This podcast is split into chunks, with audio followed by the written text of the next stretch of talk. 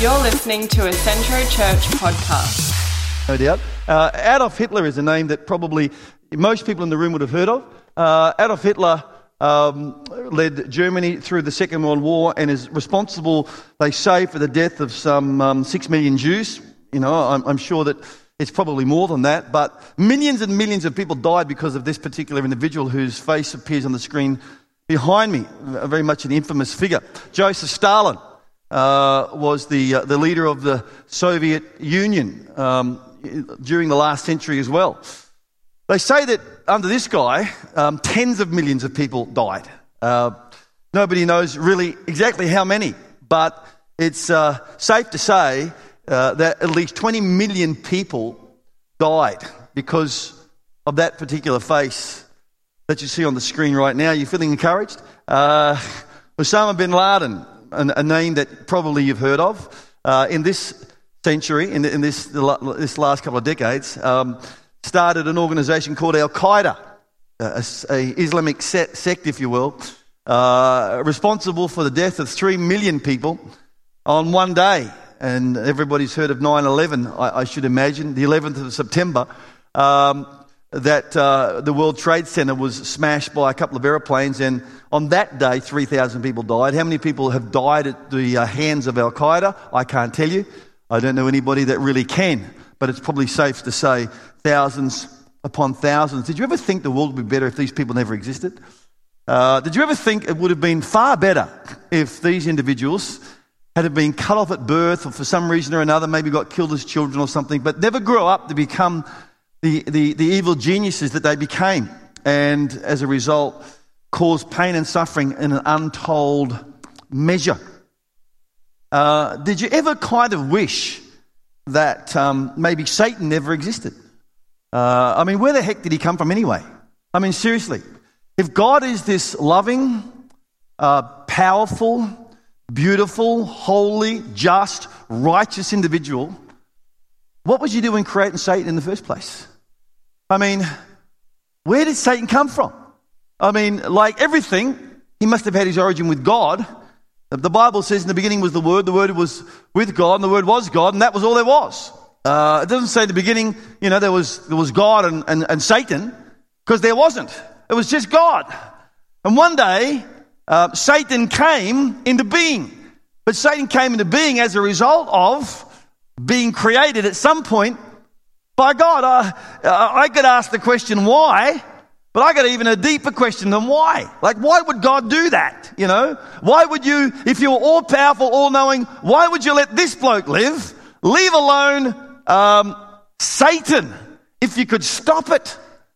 Where on earth or, or, I said, a deeper question, and that's can God do it? I mean, if God is the personification of purity and righteousness, how does something so pure, something so righteous, something so holy create something as, as, as dark, destructive, and, and demonic as Satan?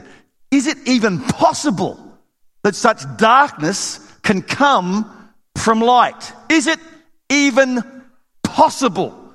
You know, they say that the, um, the uh, fruit, fruit doesn't fall far from the tree. Well, how far from the tree is, how far is darkness from light? Like, I, you can't even get your head around it. Um, so, how did it happen? Why did it happen? And why should you care? See why you should care. I'm going to show you in a minute how it happened. I'm going to show you where Satan came from. Now, the reason I'm going to do it is not to kind of perhaps answer some macabre, weird academic curiosity. Uh, in fact, the opposite. Really, really, really practical reason. Really, really practical reason. I'm going to show you how it develops. And I wouldn't mind betting that as I show you how Satan evolves, that you see yourself. Um, I, am going to show you the process of evolution that formed Satan from the created being Lucifer. And in so doing, um, we might come across an experience, a reaction, or a moment that you yourself have embraced. Now, if you're here tonight and you're not a Christian, you I don't even believe in Satan. Okay, that's all right. That's fine too. Um, well, what, well, am I just wasting my time? No, no, you're not. because you'll see the process of relationship breakdown. Uh, you'll see these processes work in harmony, that they work in sync, then harmony, relationship breakdown. That's an oxymoron. They work together. Uh, the process that forms Satan is the process that forms the destruction of relationships. So you will no doubt see how the relationships closest to you have been destroyed. And, and I, I, guarantee that anyone can see this. Um, but more to the point, uh, if, if uh, now, if, if you're a Christian, you go, well, I believe in Satan, but I don't want to become like him. I'm going to show you how you become like him. Now, before you, before you tune off and you go to yourself, oh, that's never going to happen to me. I don't even touch Ouija boards. Uh, you know, I don't, I don't even read my stars. I'm not into that demonic nonsense. Okay, that, that's good. I'm pleased you don't play with Ouija boards, and I'm pleased you don't follow, you know, the stars or whatever. Uh, that's nowhere near where we're going to head. Um, uh, Lucifer, that was the archangel created by God that developed into Satan. I'm going to show you, uh, we get a, a, a, glimpse behind time in a moment. I'm going to show you where in the Bible it lifts back the skirt of time and we see into eternity and we see this clearly. I'm going to show you in a moment. But, um, but probably Lucifer would have won the vote for the least likely to backslide. Uh, Lucifer was one of the most powerful, um, uh, resplendent individuals in all of heaven. And if you would ask yourself the question, you know, who's, who's going to turn bad, he wouldn't have got the vote that day.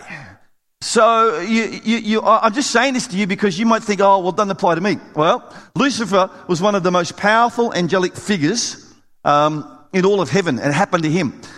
Uh, I'm going to also show you how the exact same process that happened to Lucifer happened to a, a disciple of Jesus.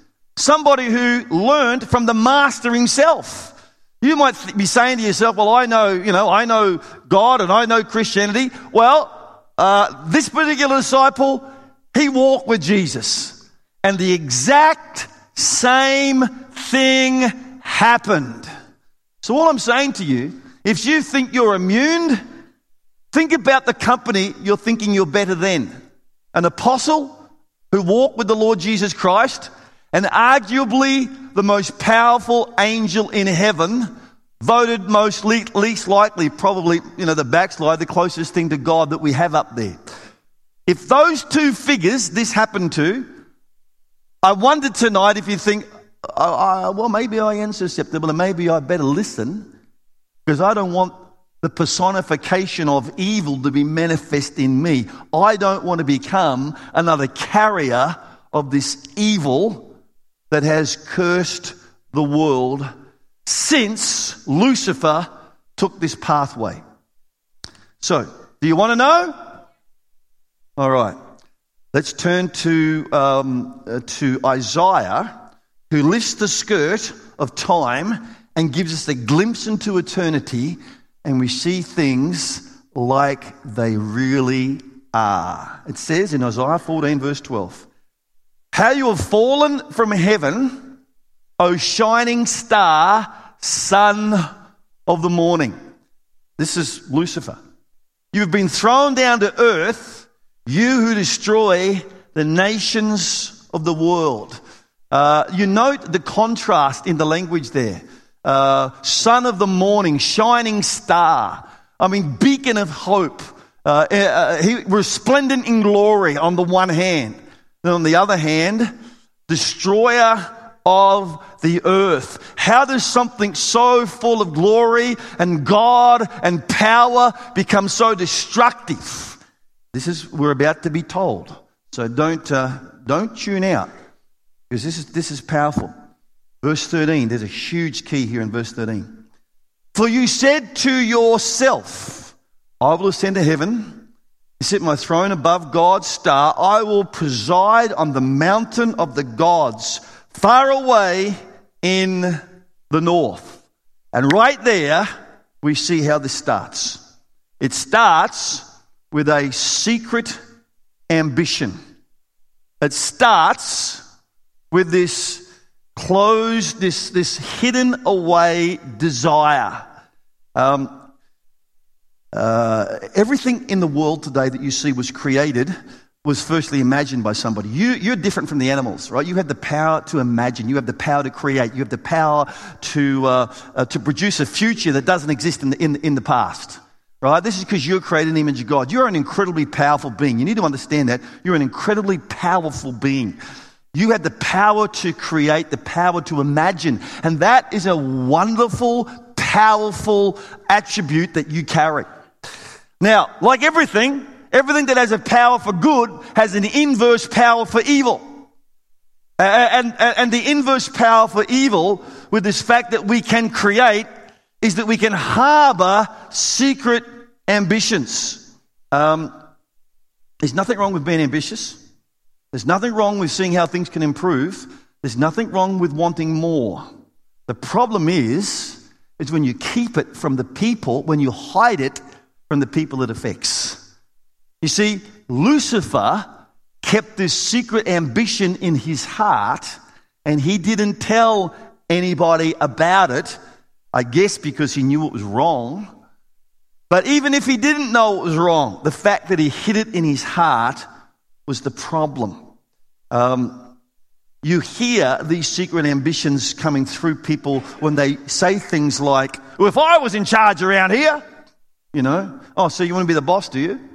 There's nothing wrong with wanting to be the boss. There is a problem with wanting to be the boss and then undermining the boss because you think you can do a better job. That, that there's a problem there.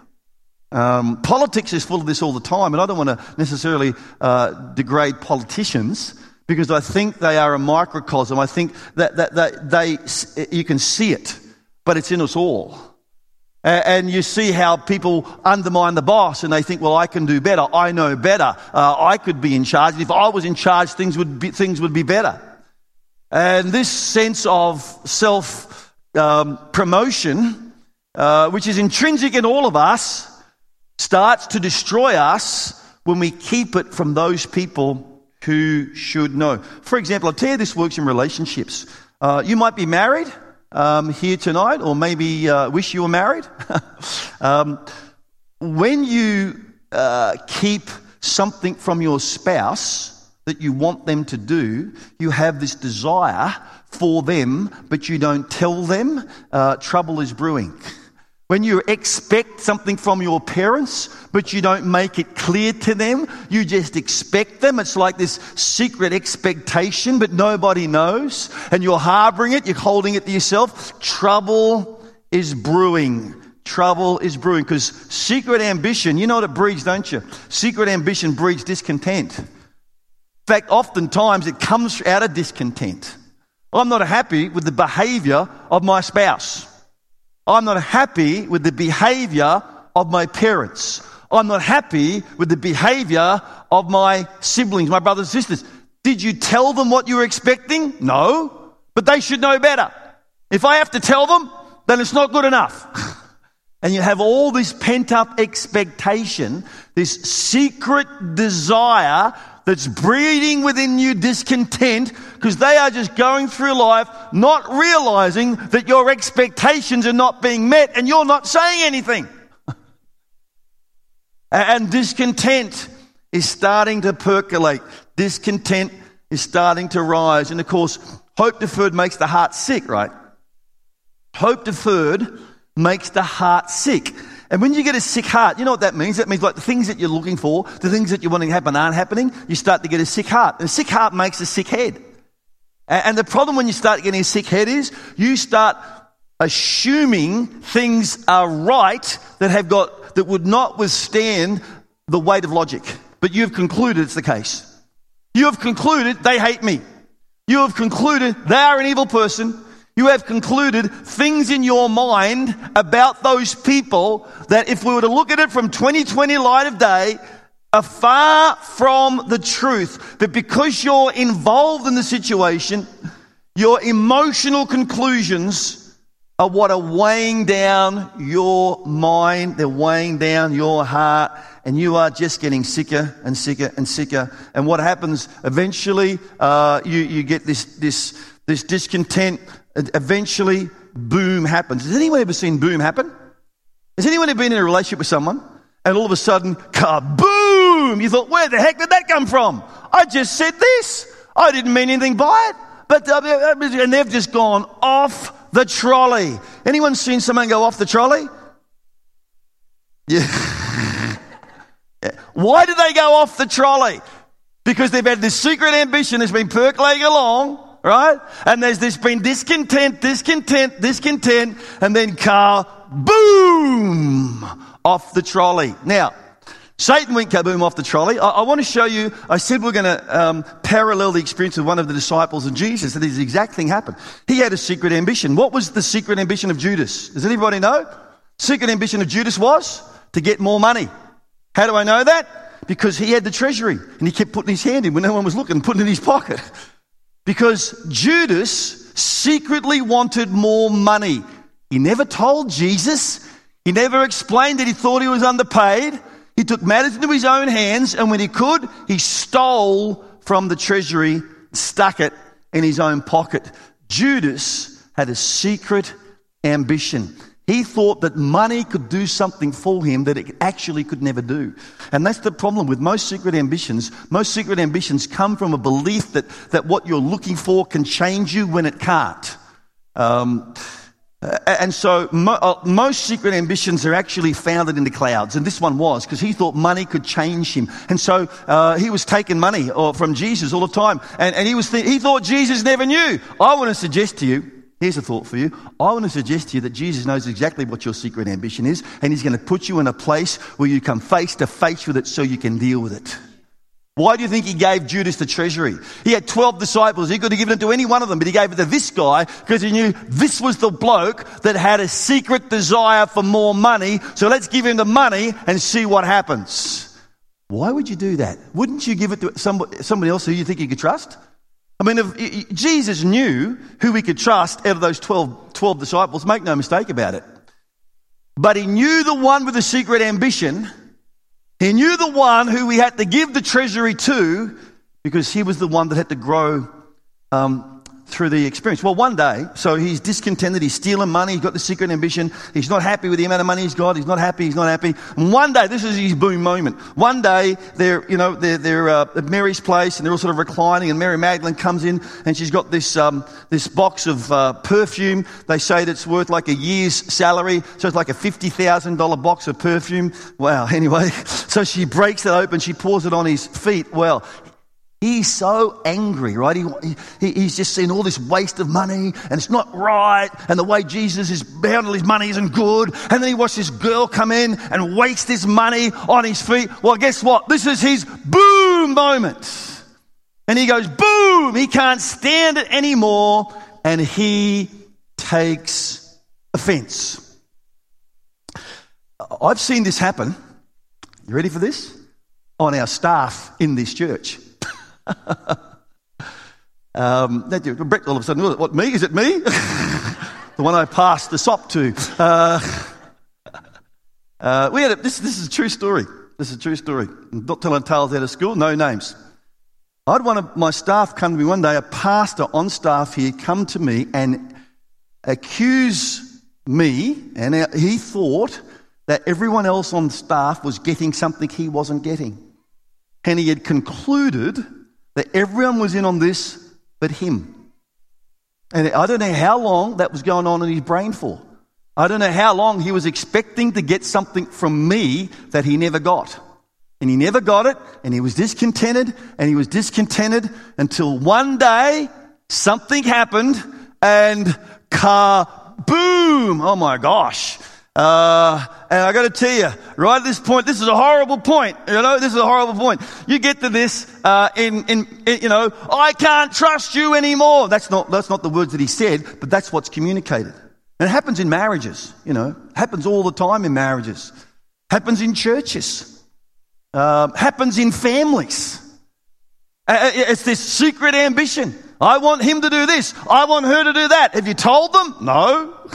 I don't, shouldn't have to tell them. They should just know. And you're discontent, you're discontent, it's building up and building up until, until it manifests itself in a fence, and the fence blows up. Just like a fence blew up for Judas, a fence blew up uh, in heaven. And the next verse says this um, Instead, you be brought down to the place of the dead. down to the lowest depths. You said, I will ascend unto the heaven. I, I will um, set my throne above the stars. And what happened? Instead, you were brought down to the place of the dead, down to the lowest depths. What's going on here? Let me explain.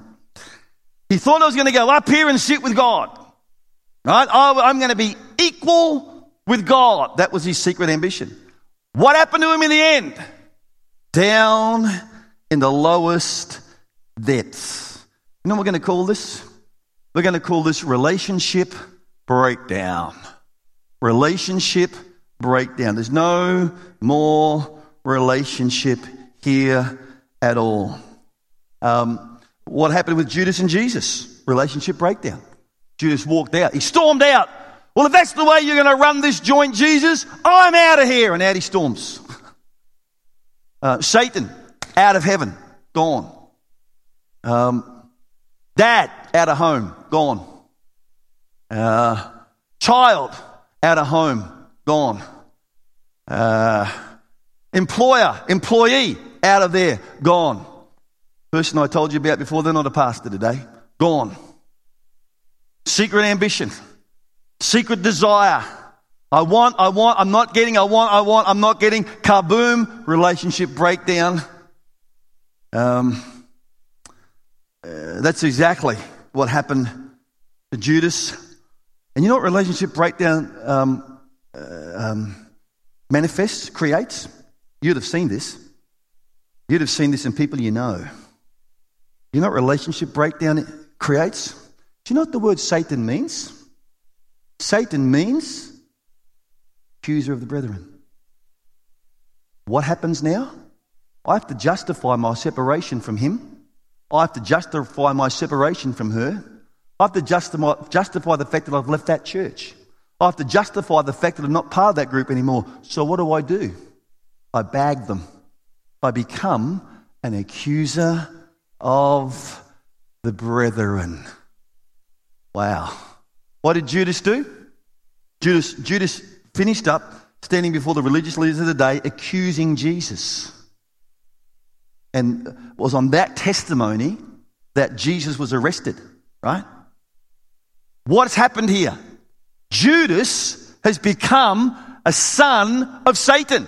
As a matter of fact, Jesus refers to him as such, a son of Satan. How did he become a son of Satan? How does anybody become a son of Satan? The process is clear. It's the pathway of relationship breakdown. I have the secret ambition, the secret desire. My expectations are not being met. There's building up and percolating along. I'm angry. I'm resentful. I'm discontented with you until one day it's gone too far. One day I can't take it anymore and it goes kaboom. We split up and I spend the rest of my time bagging you, telling everybody what a mongrel you are, telling everybody what a dropkick you are, telling everybody else well, how bad you are, because I've got to do that because I've got to justify myself, right? I mean, I'm the righteous person here. I'm cool here. I've got it together here. But them, oh my gosh, what a piece of trash they are. And so I will communicate that and I'll become exactly what Satan is, and that is an accuser of the brethren. I'm gossiping, I'm whinging, I'm complaining. And that's how an angel becomes Satan. And that's how an apostle, who Jesus called an apostle, becomes a son of Satan, as defined by the man himself. So you say to me, what's the antidote, right? How do I make sure this doesn't happen to me?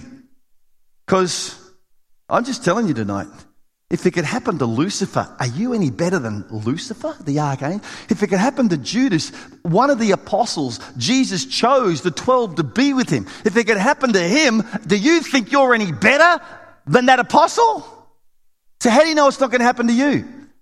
Geez, you might not want to write these things down because I'm about to give you the antidote, right?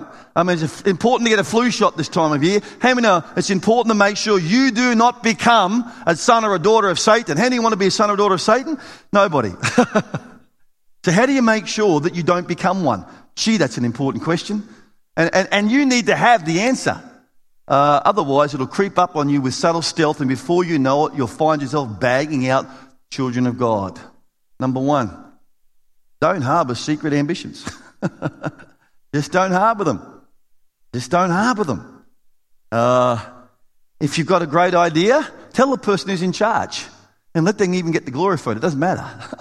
uh, don't keep stuff to yourself in the hope that one day you'll be able to use that power to advance yourself. Uh, you know, information is power. If you're keeping information to yourself and away from people who need that information because they're the ones who could execute change, you're walking down a dangerous pathway. It's a dangerous pathway. Do not harbor secret desires. If you have an ambition, that's a good thing. That's a good thing. Just don't keep it to yourself. Particularly tell a person who is superior, tell your person who's over you, tell them. Just tell them. If you want their job, tell them. uh, if you hold stuff to yourself and, and you start sniping and undermining because you're getting constantly dis- disaffected with the way things are going or the direction that people are taking because you know better, I got to tell you, man, you are on a slippery slope. And you need to take this injection tonight, this inoculation, and put it in the arm. You need to take the needle and go, you know something, I, I, I can see that within me. Because um, I've never really, I've never seen this end well. I've seen this happen. As I said, I've seen it happen to my own staff. Uh, I'm sure you've seen it happen in your family. It never ends well. I've never, strangely enough, strangely enough, I've actually seen this happen many times, not just in my own staff here, but I've seen it happen in other churches. I've seen it happen in this church. And I've never seen the person who thought they knew better prosper. Ever. Ever.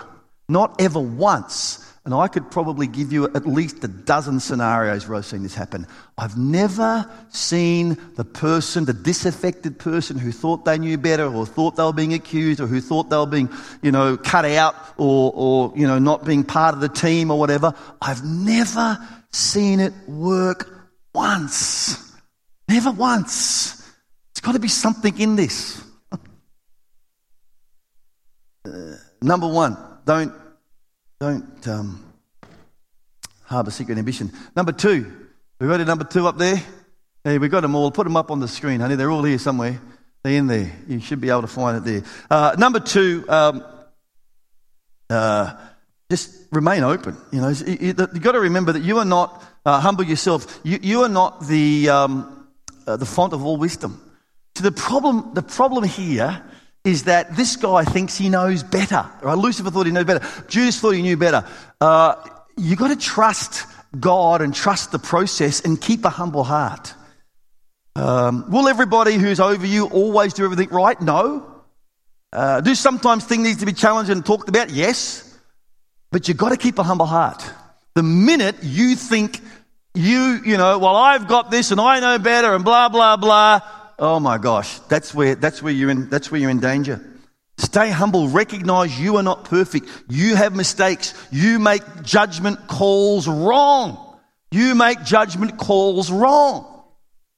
And, uh, and, and don't, don't think that somehow you have the answers. We like to think we all have the answers. I know that. But we've got to be humble enough to just to recognize, well, you know something, I, I just got to be open to a critique. I've got to be open to, um, I, I just, what if I'm wrong? Uh, and, uh, and then the last one is, is just, I've just t- said stay at the table. Um, stay at the table. Uh, just stay at the table. Um, if you wanted to just leave, you know, you know, I mean by the table, I mean, I'm talking about the community, you know, I'm talking about the family table. You want to leave the table? So that's it. You're a mob of mongrels. I'm out of here. See you later. And storm up and leave the table. S- sometimes you might have to walk away from the table to cool down, and then, but come back to the table. The, the, minute, the minute you turn your back on the table, the minute you go, that's it, we're done. The minute it's over, I'm out of here. See you later. I'm off the table. And here's the thing if God has built the table, don't leave the table. Stay at the table. No matter how unfair, no matter how hard, no matter how difficult, I've got to tell you, for crying out loud, get help, but stay at the table. Right? Whom God has put together. You know what I'm saying? Stay at the table. I've got to tell you, sometimes you want to just walk away from the table.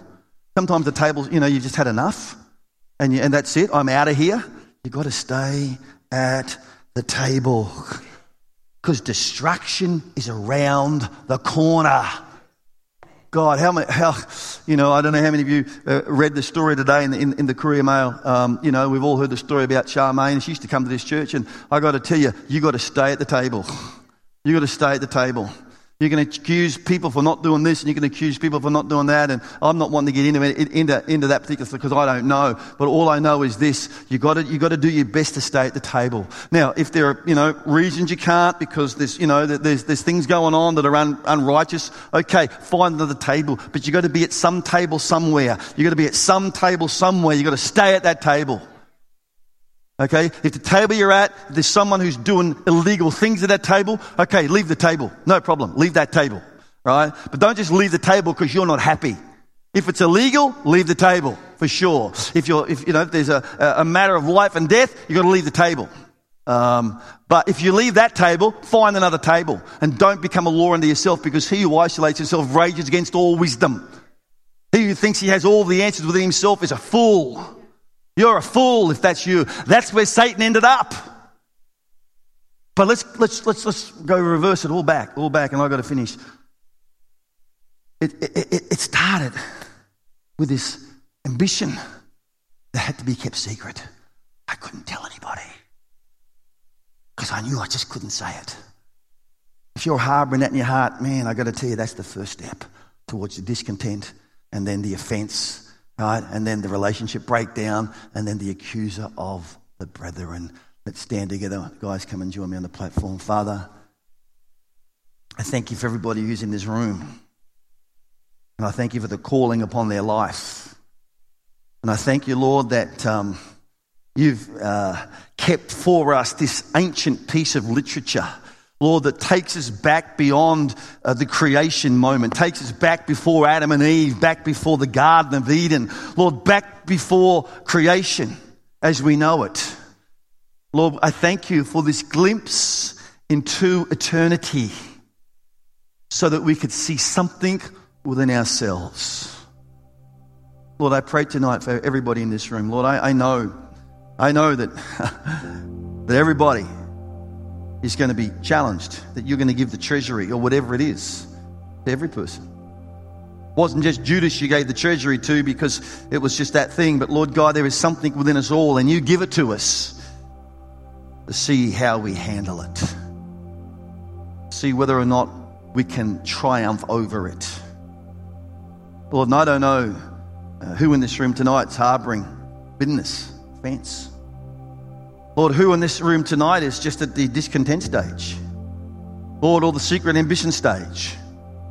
Maybe there's those at the relationship breakdown stages, the accuser of the brethren stages. Lord, help us regress this pathway to the righteousness and to the power that's ours in you. In Jesus' name. Amen. Why don't we worship the Lord together? Thanks, guys.